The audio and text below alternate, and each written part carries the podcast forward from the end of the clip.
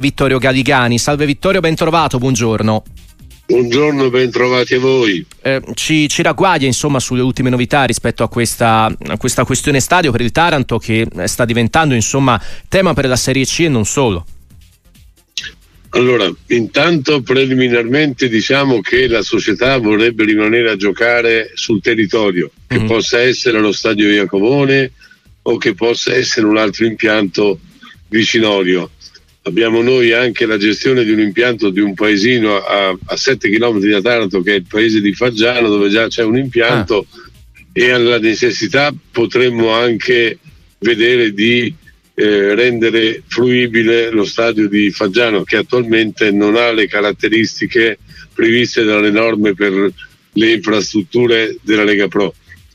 Uh, è certo che noi vorremmo anche favorire i nostri tifosi perché al di là del fatto prettamente finanziario che riguarda gli incassi, che riguarda le sponsorizzazioni, il nostro intendimento è quello di accontentare al massimo i nostri sostenitori. Per cui ribadiamo c'è il desiderio e la volontà di poter giocare in questi prossimi due anni allo Iacone. Tutto nasce da cosa? Nel 2026 ci saranno a Taranto, si disputeranno a Taranto i giochi del Mediterraneo. Mm-hmm.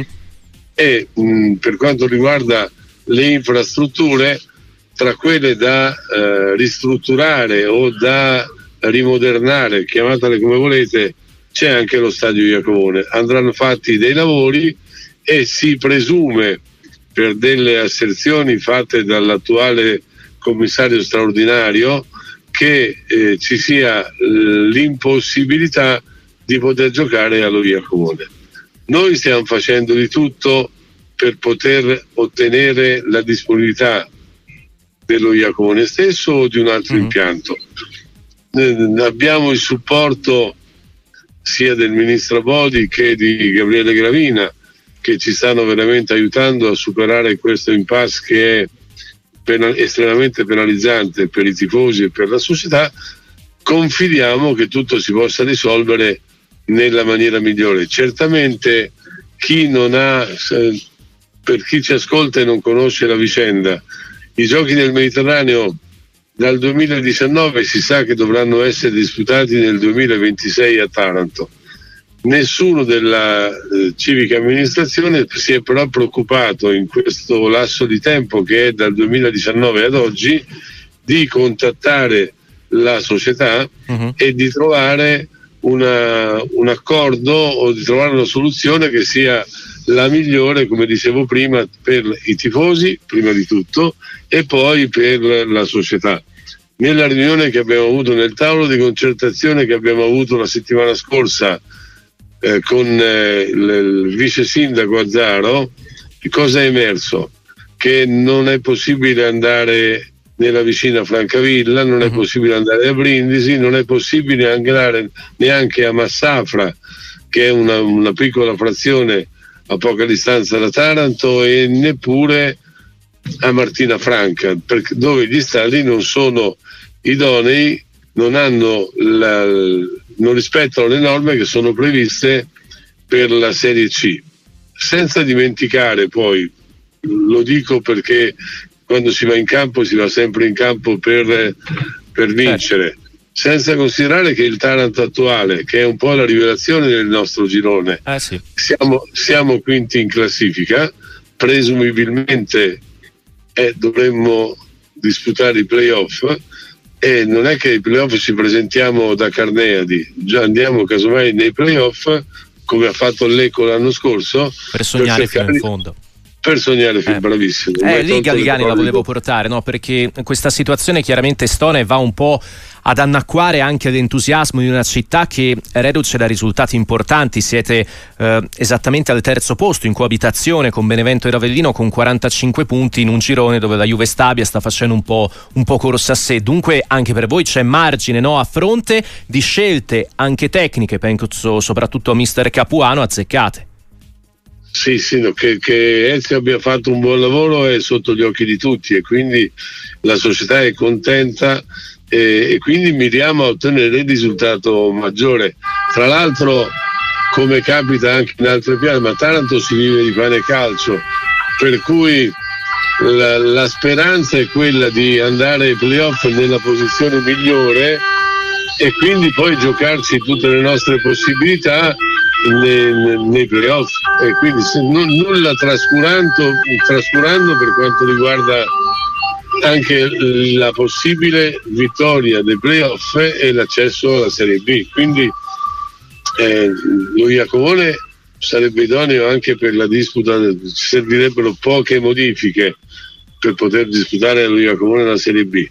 Eh, pensiamo soltanto che sia necessario che le istituzioni, tutte le istituzioni, non sottovalutino queste cose e ipotesi perché potrebbe essere eh, facile invece che poi ci, ci presentiamo a questa manifestazione e riusciamo a centrarla e quindi poi diventerebbe veramente un problema. Galligani, guardi, eh, ci scrive anche Michele, sono un tifoso del Lecce, perché non vengono a giocare al Via del Mare, lo stadio più vicino, omologato sicuramente per la categoria?